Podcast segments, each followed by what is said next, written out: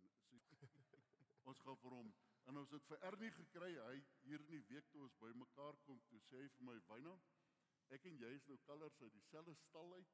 So kom ons kry 'n jonger gesig toe vra ek moet ek my baard gaan skeer? Hy sê nie hou jou baard is hoor hè. Maar uh, ons gaan vir Unie ons het vir Unie om die om die jonger geslag hier te verteenwoordig en dit is 'n groot voorreg baie dankie vir iedereen en elk wat vanaand opgekom het ons het baie vrae ons het op Radio Kansel afgekondig wat is die vrae waarmee ons as gelowiges sukkel wanneer dit kom by Kersfees. En ons het vir ons vriende en familie gevra, stuur vir ons jou vraag wat jy sou vra. Stuur vir ons daai vrae in. 'n Party het die geleentheid aangegryp en hulle doktorsgraad geskryf oor hierdie ding. Baie mense het vir ons referate, ek dink ons server het op stadium gekrash van die van die referate wat ons gekry het. Maar aan die einde van die dag het ons gaan sit by Radio Kansel saam met ons bestuur en ons het op 12 vrae besluit saam met Wouterle en toe het ons kom sit en vanaand gaan ons in wese daardie 12 vrae gaan ons bespreek. Ons het dit nog meer vereenvoudig na 6 vrae toe en ek hoop in hierdie antwoord vraag en antwoord van hierdie 6 vrae dat jy iets sal vind van die hart van die Here Jesus Christus in dit. Ons doel is nie om verdeeldheid te bring nie. Die woord van die Here sê moenie by twisvrae betrokke raak nie, maar dat ons gaan kyk waar is die hart van die Here Jesus in hierdie ding en aan die einde van die dag 'n mens se opinie is goed, maar wat sê die woord van die Here? En dit gaan ons poog om vanaand te antwoord. So jou vraag is die vraag waarmee ek hier in my hand sit. Uh Pastor Wouter, dit is so groot voorreg. Baie dankie. Dankie. Ek gaan jou nie regtig regtig in die muur sit nie, hoor. en Ernie, baie dankie ook vir jou. So lekker en, te wees. Na aanleiding van die vrae wat ons gekry het, meneer, kom ons spring weg. Die die een van die vrae wat ons gekry het, wat is die die oorsprong van Kersfees? Waar kom hierdie ding vandaan? Want daar is hierdie vraag van, ja maar wie het dit uitgedink? Want die feit dat Kersfees eh, kry ons dit in die Bybel word dit Kersfees in die Bybel genoem Wat is die agtergrond? Iemand het selfs vir ons die vraag gestuur oor the Festival of Lights wat die Joodse kultuur vier in Israel. Hoekom vier ons Jesus se geboorte op die 25ste Desember? Was een van die vrae wat ons gekry het. Wouter so 'n bietjie van die agtergrond, die uh, ge, ge, geskiedenis en dan nog van die vrae wat ons gekry het waar mense gesê het maar ander gode word vereer met soortgelyke simbole, soortgelyk aan Kersfees. Wat is die geskiedenis? Wat is die agtergrond? Waar kom die Kersfees ding vandaan? Kersfees is is geweldig interessant as ons begin kyk oor die oor die tydstip wanneer Kersfees gevier word. Dan kan ons verseker uit die Bybel uit agterkom dat Jesus Christus se geboorte nie die 25ste Desember was nie.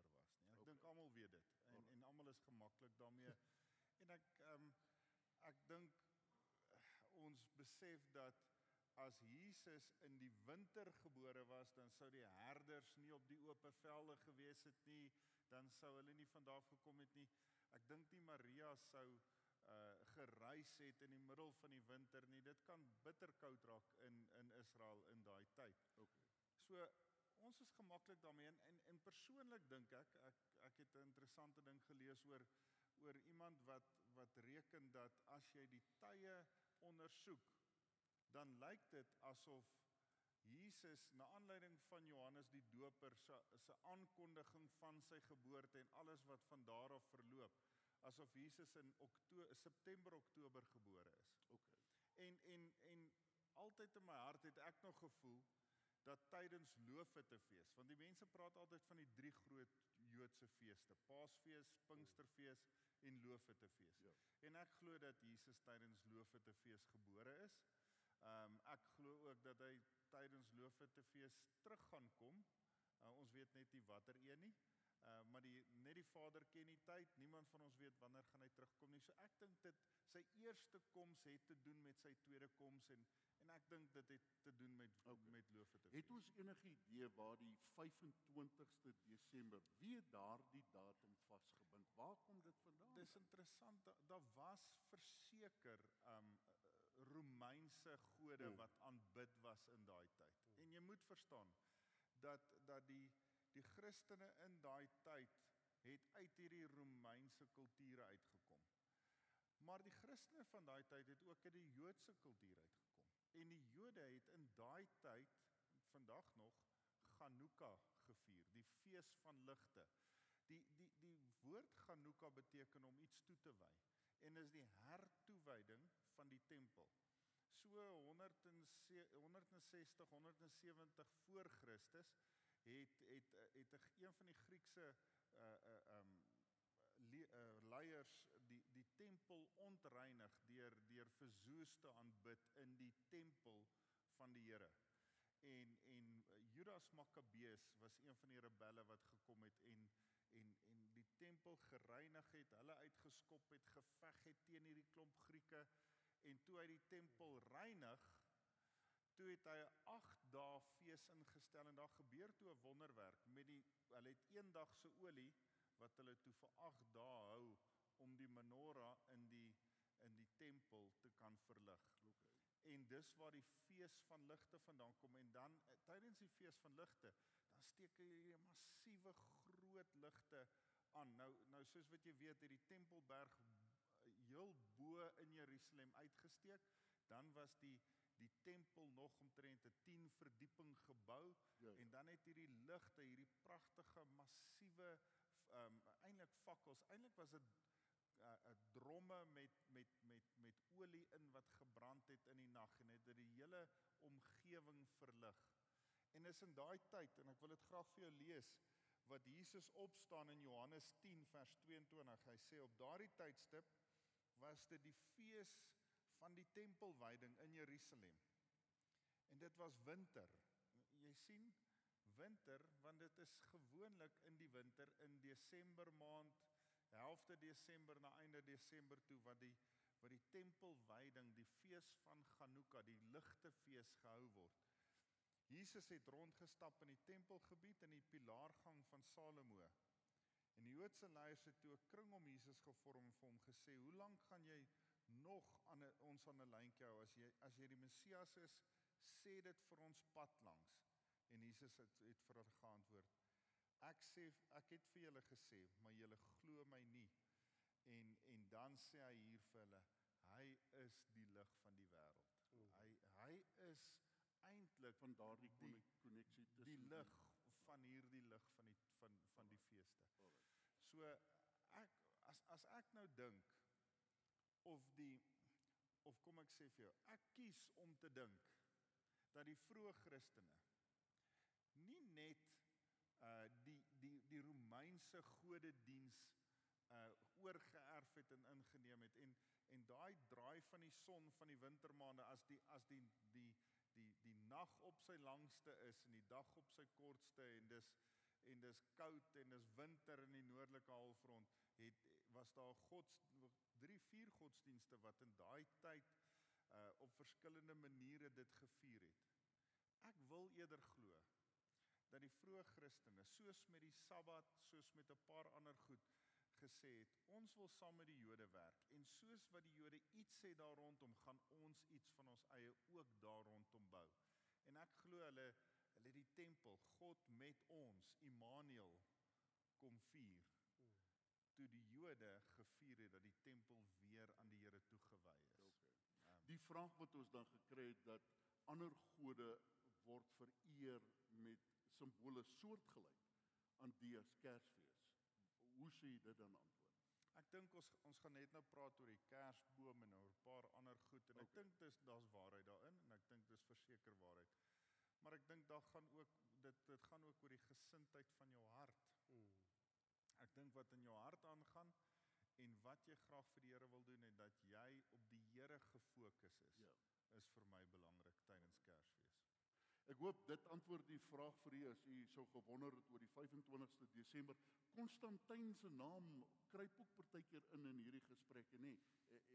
Het jy enige idee wat hy te doen het met die Kersfees en die samevoeging van die Hy hy het bloot in in 300 plus na Christus het hy uh die dit amptelik gemaak dat ons die 25ste Kersfees moet hou. Maar teen daai tyd het het was daar heidense feeste, die fees van ligte en mense, Christene wat ondergronds al reeds Kersfees gevier het ja. in daai tyd, maar hy het dit amptelik gemaak. Hy het dit 'n amptelike fees. En Konstantin het hom uitgegee as 'n Christen. Hy hy het homself aangekondig as 'n Christen ja. en dan Christen as 'n Christenskap as 'n staatsgodsdiens in Rome dan aangekondig. En van daar af was uh, was Christenskap nie meer vervolg nie.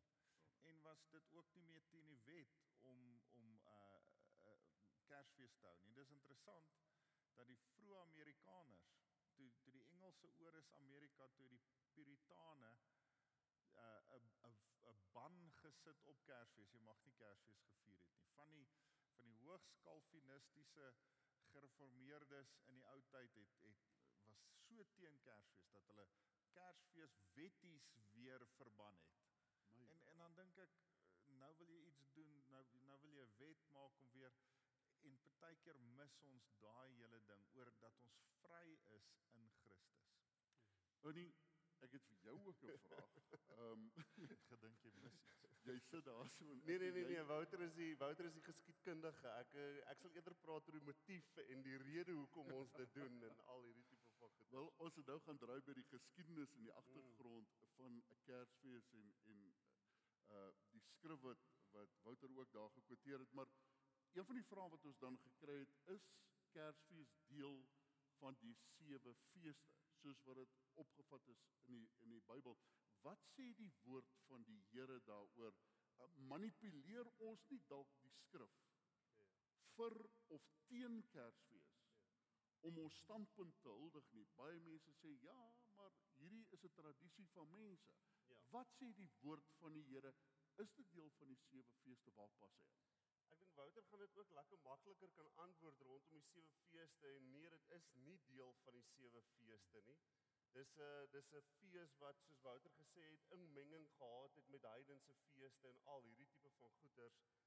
Maar uh, as ek daarna kyk dan uh, gebruik ons definitief nie die skrif om te manipuleer dit wat by ons pas nie. Ons sien dat Jesus vir ons gegee is.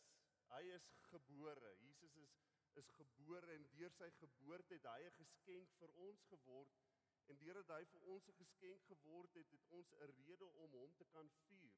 Ek glo elkeen van ons wat hierso sit, uh vier elke ander persoon se verjaarsdag. Ek vier my twee dogtertjies se verjaarsdag en dis 'n dag wat eintlik ons my vrou se verjaarsdag eh, of of uh, uh, iets moet vier rondom dit wat sy in die wêreld ingebring het. Maar dit is waar lewe vir ons gegee is. Ek dink aan uh, Johannes 3 vers 16 wat so lief het God die wêreld gehad dat hy sy seun vir ons gegee het. En ek dink in God se natuur is dit om te gee. In God se natuur is dit om om vir ons sy liefde te bewys en deel daarvan kom ons dan in ons ons ons as Christene en vir my as as Christen kom ek en ek en ek vier dit as 'n as Jesus wat vir ons as 'n geskenk gegee is.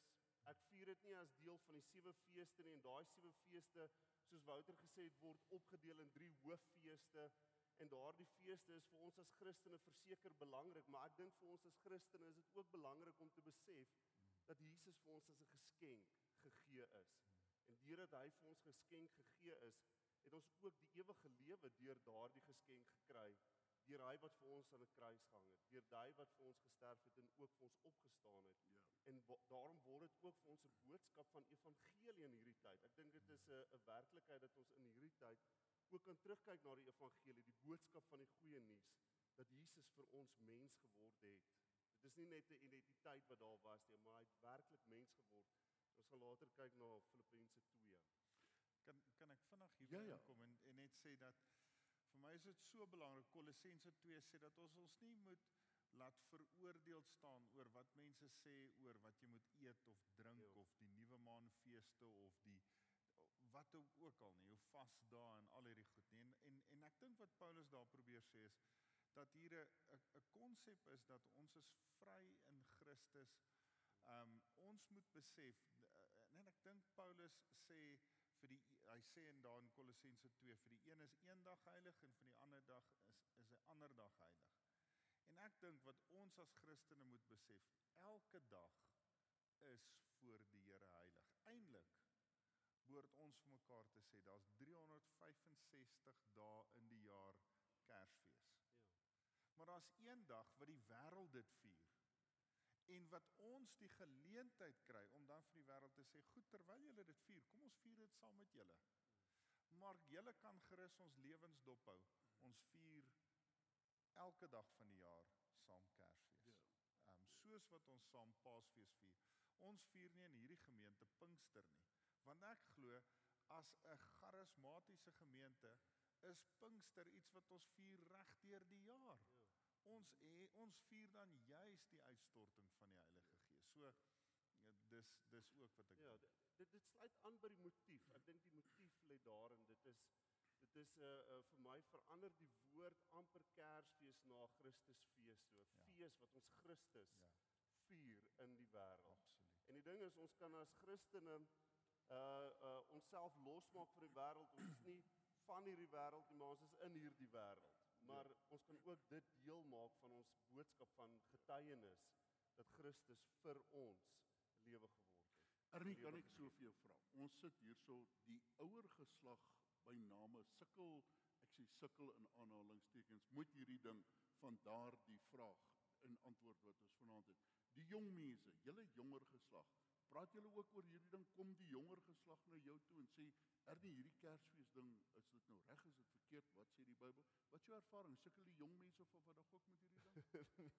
Nee jong mense oor die algemeen het glad nie 'n probleem om geskenke uit te deel of vir Kersvader 'n briefie te skryf. en geskenke te kry. En geskenke te kry en en daai tipe van nee ek dink uh, As ek nou kyk na my twee meisiekinders, as ek kyk na jong mense, tieners en uh studente wat oor oor oor beweeg, dan dink ek ehm um, die ding is uh ons kan of uh of die hele ding so redeneer as Christene dat dit 'n wettiese ding weer 'n keer word of ons kan dit regtig gebruik as 'n geleentheid waar vreugde, as ek dink aan die liedjie Joy to the World As ek dink aan 'n uh, uh, dis 'n geleentheid waar vreugde uitgestort kan word, dis 'n tyd van samekoms, dis 'n tyd van fellowship.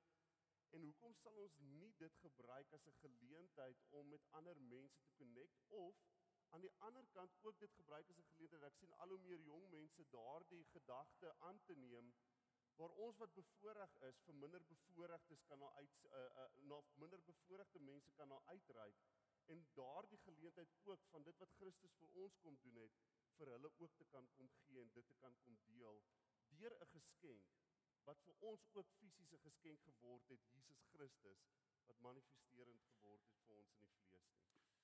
Jong mense het nie 'n probleem hiermee nie. Hulle hou van geskenke. Ja ja. Alraai. Nee. So nog 'n vraag wat ons gekry het is die vraag oor die kersboom. Is nie baie dankie. Uh ek wil so vir jou en vir Wouter beide vra toe ek vanaand hier inkom, kom een van ons gemeentelede, een van ons um, luisteraars na my toe. Hy sê vir my ek hoop julle hanteer Jeremia 10 vers 3. Die vraag oor die kersboom. So hier is die vraag oor die kersboom. Ehm um, waar kom die kersboom vandaan? Wie die kersboom uitgedink? Uh is dit reg om 'n kersboom in jou huis te gaan insit om 'n kersboom te hou of nie 'n kersboom te hou nie en hou dan spesifiek daai vraag in gedagte Jeremia 10 vers 3. Uh is hy in konteks, is hy uit konteks uit? Wat is die konteks van hom? Ek gaan vir Wouter die teoloog vra om die om die konteks daarvan te uh, te sê, maar ek gaan eerstens hierdie gedeelte lees want ek dink uh, ons hoor nou die verwysing na Jeremia uh, na Jeremia 10 toe, maar dit is wat hier staan in Jeremia 10 en dan gaan dan gaan ons 'n bietjie daaroor gesels. Maak julle dan nie gewend aan die weg van die heidene nie. Dit is Jeremia 10 vers 2 en skrik nie vir die tekens uh, en skrik nie vir die tekens van die hemel omdat die heidene dit daarvoor skrik nie. Want die insettinge van die volk is nietigheid wat 'n boom want 'n boom uit die bos kap uh, hulle om. Die handewerk van 'n ambagsman met die byl. Hulle versier dit met silwer en goud. Dink aan die engeltjies die sterretjie bo op. Hulle maak dit vas met spykers en hamers en dit waggel nie. Daai boom staan vas in die huis. Soos 'n voëlverskrikker in die uh, komkommertuin is hulle. Hulle kan nie praat nie. Ja, hulle moet gedra word. Hulle word nie hulle loop nie. Wees nie bevrees vir hulle nie want hulle kan geen kwaad doen nie, maar daar is ook geen goed doen in hulle nie. Geen een is soos U nie. O Here, U is groot. U naam is groot in krag. Mense gebruik daardie skrifgedeelte om dan te sê dit is dan uit daardie boom uit wat ons dan iets maak wat ons in ons huis sit waar teenoor ons buig. En dit is nie wat ons doen wanneer ons 'n kersboom in ons huis insit nie. Maar verwys daardie skrif spesifiek na ons moderne kersboom wat ons in die winkel gaan koop en huis toe dra of op die in die bos gaan afkap. Het daai skrif te doen met hierdie kersboom? Kom ons kom ons kyk vir Wouter. Ons ons moet darm nou mooi kyk. Dankie. Ek gaan 'n slukkie water vat. Ons moet ons moet mooi dink Jeremia het daarom so 'n hele paar jaar voor Jesus Christus geleef. So ons kan dit nie op Jeremia pak Nee. dat daai oor die kersboom Glad gaan nie. Dat dit oor 'n oor 'n heidense gebruik gaan dat in die middel van die winter hulle hulle huise so bietjie wil ophelder met 'n boom met groenigheid, met 'n immergroen boom in hulle huis. Uh lyk asof dit 'n algemene gebruik van al die heidene was om in die wintertyd wanneer dit lank donker was in daai noordelike halfronde um hulle huis so te versier. So dit mag dalk dieselfde tipe verwysing wees wat wat uit 'n heidense gebruik kom en en hier's die ding. Ekskuus Ernie, maar Nee. maar dis versekerde heidense gebruik. 'n Kersboom is versekerde heidense gebruik. Maar daar's verskriklik baie ander heidense gebruike wat ons in die kerk alledaags aanvaar. Ehm ons moet nie eers begin praat oor goed soos soos 'n kerktoring en allerlei snaakse goed nie, maar maar daar's goed wat ons aanvaar en ons weet dis nie deel van die eintlik die oorspronklike Bybelse eerste kerkkultuur nie. Dit het al so bietjie aangeplak van ander gelowe. Is al so bietjie sinkretisme wat ingekom het, vermenging van ander goed. Um in my huis ek ek het as 'n goeie dopper groot geword in my huis uh, toe ek groot word mag daar glad nie 'n kersboom gewees het nie. Ons mag ons geskenke onder my ma se faring neergesit het. Ervaring. Wat die verskil is, weet ek nie. Hy praat uit ervaring. ja, uit ervaring. So toe ek nou toe ek nou my eie huishouding het, het ek besluit geen kersboom nie, want as my pa so gesê het, dan moet dit nou seker reg wees. En tot my kinders op 'n stadium so tieners was en en vir my sê: "Pa, maar pa het ons geleer dat ons nie meer onder die wet staan nie. Ons is vry in Christus." Wat daarvan as hierdie kersboom nie ons afgod is nie. Dis nie iets dis nie 'n bose ding in ons huis nie. Dis blote versiering wat saam met die seisoen pas, want ons weet dat die dat die die hele ding rondom Kersfees Kersfees oor Jesus Christus gaan. Nou leer ek my kinders om vry te wees om Here, die gees van die Here te gehoorsaam vanuit verhouding teenoor wet. Maar nou het ek 'n keuse. Moet ek nou die wet kies of moet ek hulle dan toelaat? So noodgedwonge staan daar nou kersbome in ons huis. Uh en ek het daai oorlog verloor en ek het dit verloor omdat my kinders iets gesnap het van die vryheid in Christus. Jy gebruik die woord verloor omdat jou kinders iets gesnap het van die vryheid in Christus. Dan sê die vraag wat ons luisteraars en gemeentelede vra, so moet ek hom in die huis insit of moet ek hom nie in die huis insit? Hmm. Dis nou 'n baie goeie vraag daai want die ding is het die boom nou krag of het die boom nie krag nie. Uh is daar is daar 'n uh, ek sou sê as jy 'n probleem het en dit is vir jou 'n probleem om 'n kersboom in die huis te sit, moet hom eerder nie in die huis insit nie. As dit vir jou nie 'n probleem is nie, sit 'n kersboom in. Dis 'n baie mooi versiering. Dis 'n dis 'n lekker tyd om regtig uh, daai liggies te gebruik om so 'n bietjie kleur in die huis in te sit.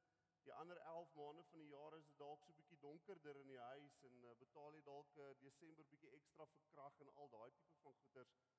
Maar die ding is weer 'n keer kom dit oor na die motief toe. As die boom vir jou 'n struikelblok is, sit eerder en sê nee, ek dink daar's ons iets wat in my hart 'n oortuiging het. Ek laat ek ek sal altyd teruggaan na die plek toe van ehm um, van ons verhouding met die Here.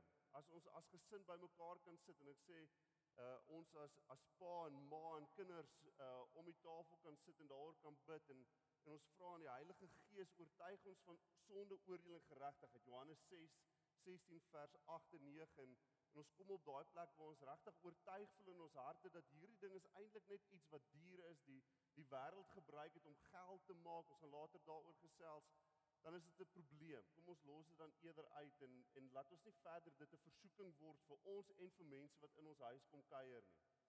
As dit vir jou iets is wat julle as gesin bymekaar sit en julle voel regtig dit dit dra by tot 'n atmosfeer wat in die huis is, dit kan dalk ook 'n goeie 'n goeie uh um en en ek gaan nou net na die motief toe van die rede hoekom ons dit doen. En dit is dalk 'n goeie tyd om sommer net saam te kan uh, uh om die boom te sit en board games te kan speel en fellowship te kan hê en en saam baie kersete, ja, bordspelletjies te kan hê. Dan is dit 'n dan is dit 'n goeie ding en en gebruik dit as iets wat jy dan kan gebruik om so 'n bietjie op te helder en en deel van te kan wees. So as jou skoonma nie hou van die kersboom, jy moet hom nie opsit. Nee, dan nooi ons haar net nie huis. Ons nee nee nee. Nee nee nee. Goeie plan. Ek dink wat wat hier geweldig belangrik is is daai skrif wat Paulus van praat van dit wat jy uit geloofs-oortuiging doen. As jy iets nie uit geloofs-oortuiging kan doen nie, is dit sonde. Ja, dis dit. Maar wanneer dit vir jou is volgens jou geloof en jy kan sê man, ek weet dat die Here groter is as enige stuk versiering wat ek in my huis inbring. Um, in die aard van die saak moet ons nie dom wees oor hierdie goed nie en is daar goed wat 'n struikelblok kan wees. Maar da, as jy dit in uit geloofs-oortuiging in jou hart vrede het, kan jy aangaan glo ek. Ek hoop dit antwoord die vraag vir jou en ons neem 'n advertensie breek. Ons wil daarom net sê dis 'n voorreg vir Radio Kansel om saam met uh, Lewende Woord Centurion hier te kan wees. Ons gesels oor die Kersboom volgende Sondag, uh, soos die Here wil, word dit in die oggend uitgesaai op Radio Kansel. Hierdie 'n diepte gesprek En aan die einde van die dag of jy saamstem of jy nie daarmee saamstem nie, aan die einde van die dag gaan ons dit probeer saamvat en ons vertrou dat ons ook die Here Jesus verheerlik met dit waaroor ons hier praat en hoe ons dit doen op die manier wat ons dit aanpak. Ons het gesels oor die Kersboom.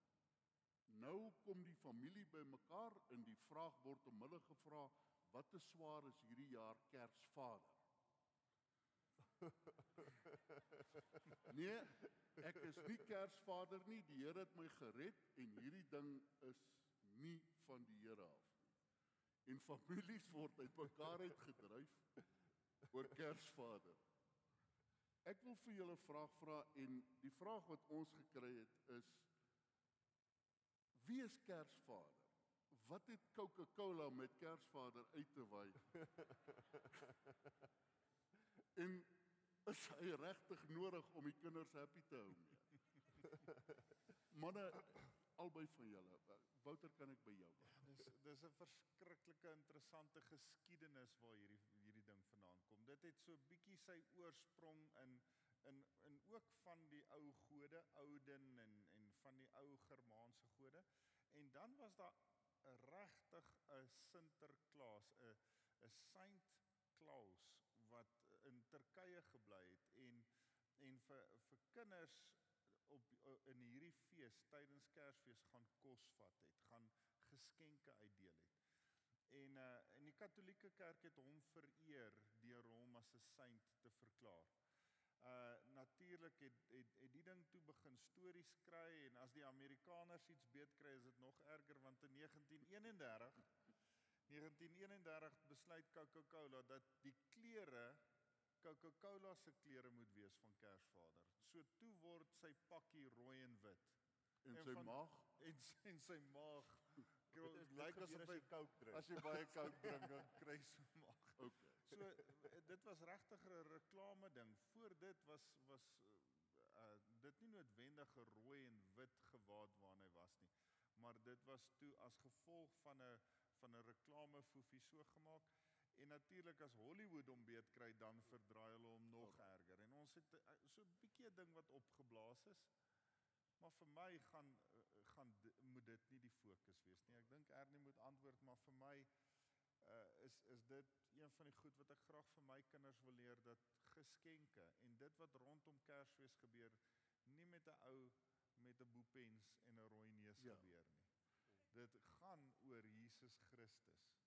Ehm um, en en ek wil dit vir my Iemand het 'n liedjie geskryf, ek dink is Prophet wat gesê het 'n 100 Vader Kersmisse, nat gesweet in hulle Kersmisse, is almal lief vir my.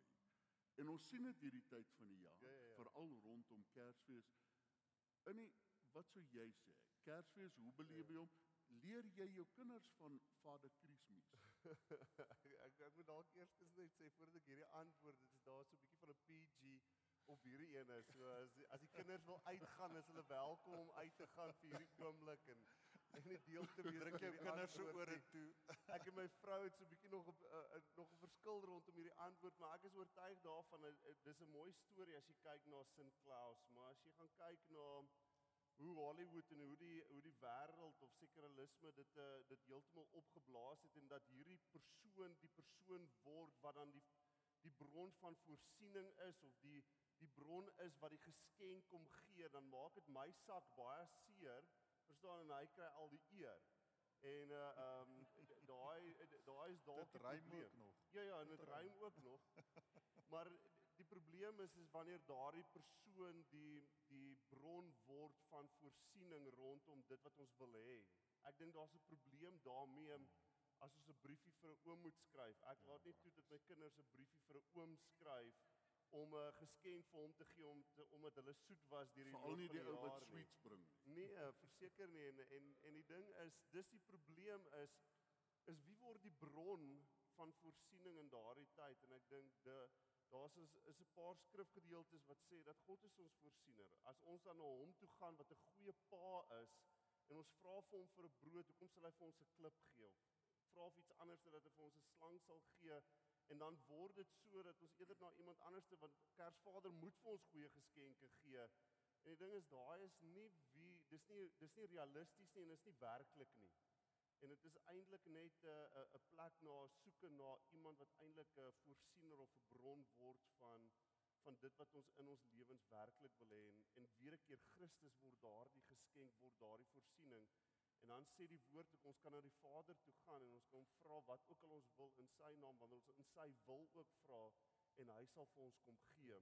In Johannes uh um Johannes 15 vers 7 en en daar's so 'n klomp verwysings in die skrif daarna. So ek het eintlik 'n probleem met Kersvader in daardie sin dat hy word die hy word die ultimate ou wat vir ons kom gee en hy doen dit in een aand nadat al die ouers en en die Here die fokus van die Here af weggeplaas word en en al die tipe van Dis 'n interessante ding wat jy nou kwytraak, nê, nee, want party huisgesinne hou stilte tyd, hou Bybel lees die Kersverhaal Ja, en dan word 'n opvoering gedoen dis reg. en dan skielik word die Bybel weggepak en die ou wat die presies voorsien, die Ja, ja. geskenke bring, hy raak dan die fokus, nê. Nee, so mag ek die vraag vra, Kersvader in jou huis, ja of nee? Meneer, wat sou julle sê? Definitief in my huis.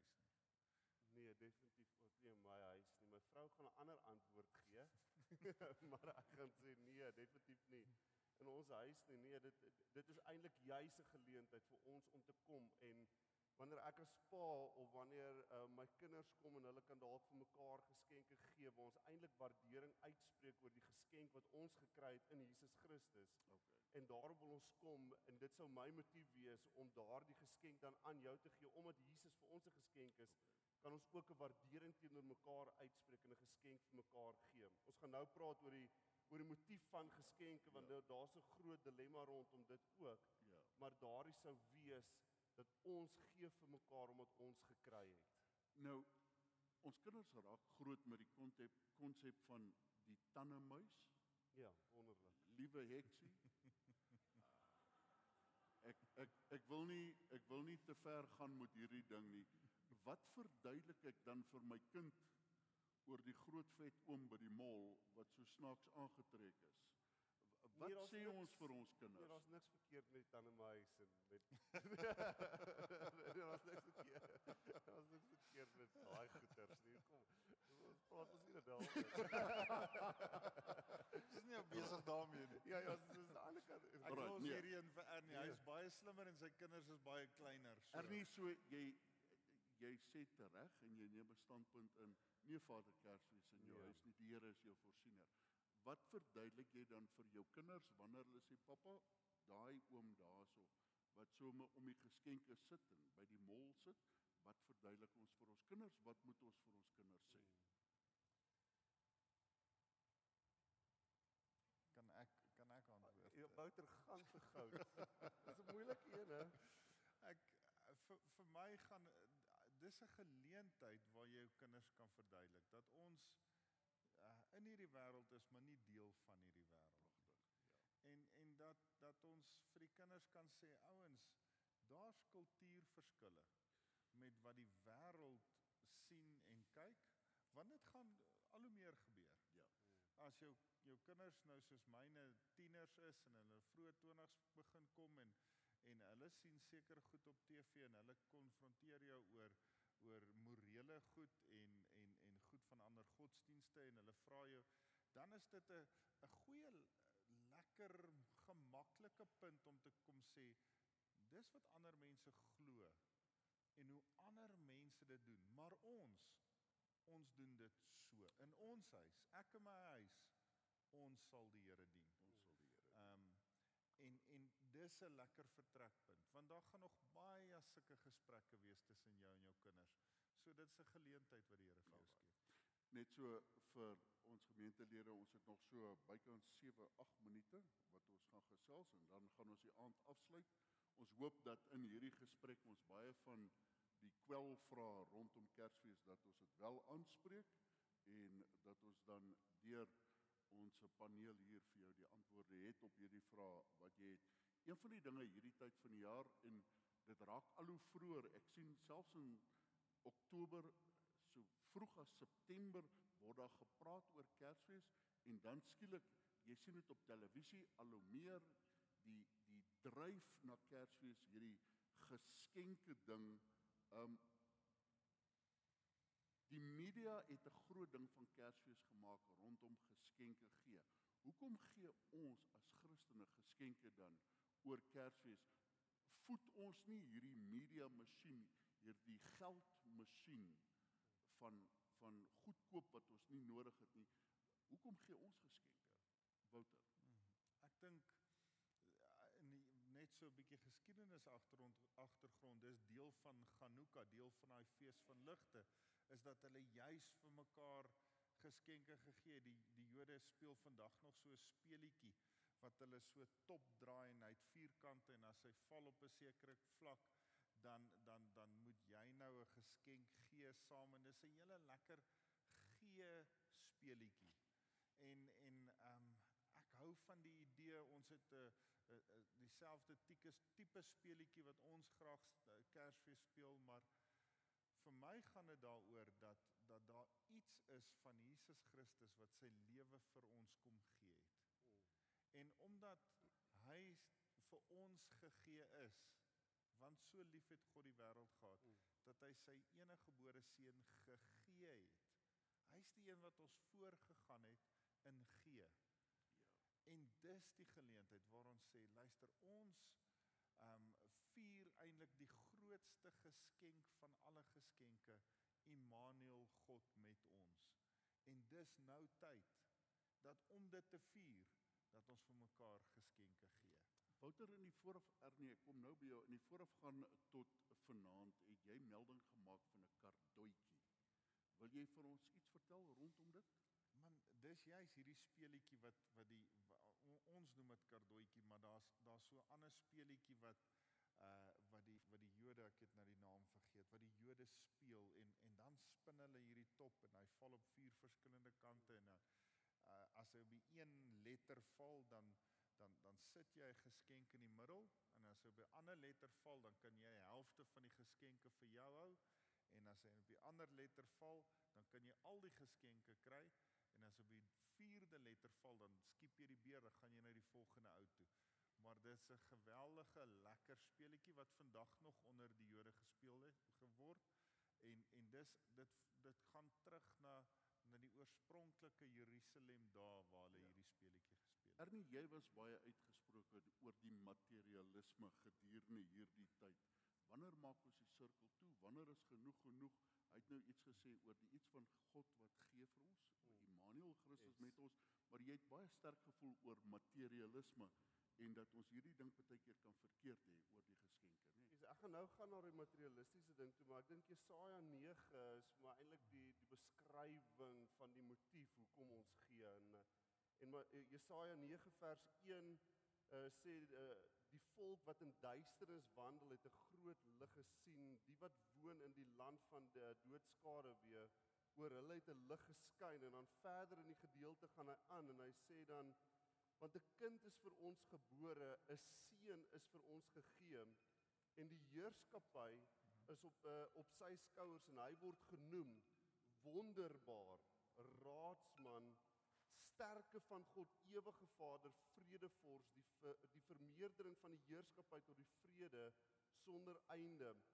En daardie is amper die die geskenk wat vir ons gegee is Jesus Christus. En weer 'n keer kom ons vanuit daardie motief uit om dit wat vir ons gegee is kom gee ons ook. Soos 'n tyd van gee en 'n tyd van uitdeel en 'n tyd regtig om om daarso te kom. Maar ek stem saam met dit wat Wouter ook gesê het. Ek dink die wêreld het dit so 'n materialistiese kompetisie gemaak oor wat se kind het die beste iPad of wat se kind het die beste oorlosie of wat se groot geskenk het jy gekry. En ewe skielik word dit 'n uh, word dit 'n uh, 'n kompetisie to keep up with the Joneses rondom die geskenke wat gegee word en as dit die motief is hoekom ons geskenke gee is dit 'n verskriklike groot probleem want dan ewe skielik gaan jy jou kredietkaart uitmax om net aansien te kry by mense of aansien te kry by ja.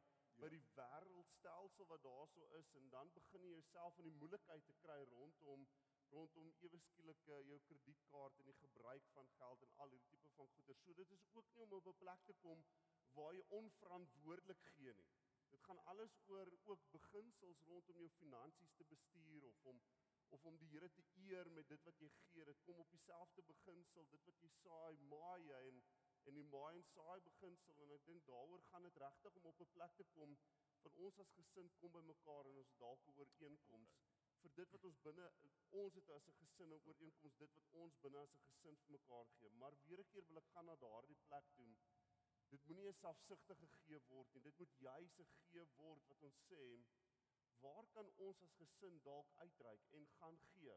Is dit dalk 'n kinderhuis? En is baie interessant wat jy nou sê want die kerke veral oor hierdie tyd is die selfmoordsyfer die hoogste en baie um, van ons ouer geslag is alleen en vergeet in ouer huise, nê. Nee, dis baie belangrik. Ja. jy gou net daarop uitbrei, die tyd het vir ons ingehaal, maar net gou daan raak vir ons. Kan kan ek vinnig sê ons het uh, Kersdag, ons het besef hier's geweldig baie mense wat eensaam is op Kersdag. Jy weet hulle kinders is met vakansie, uh, hulle kinders gaan na die skoonouers toe en dan sit hierdie mense stoksielsalig alleen. Ja. En ons het besluit om by ons gemeente op Kersdag 'n ete te hou. Hier in die tuin gaan ons uh, tafels dek, ete hou vir mense wat eensaam is en net wil Kersfees saam met iemand hou. En wie beter om dit saam mee te hou as saam met die familie in Christus. So.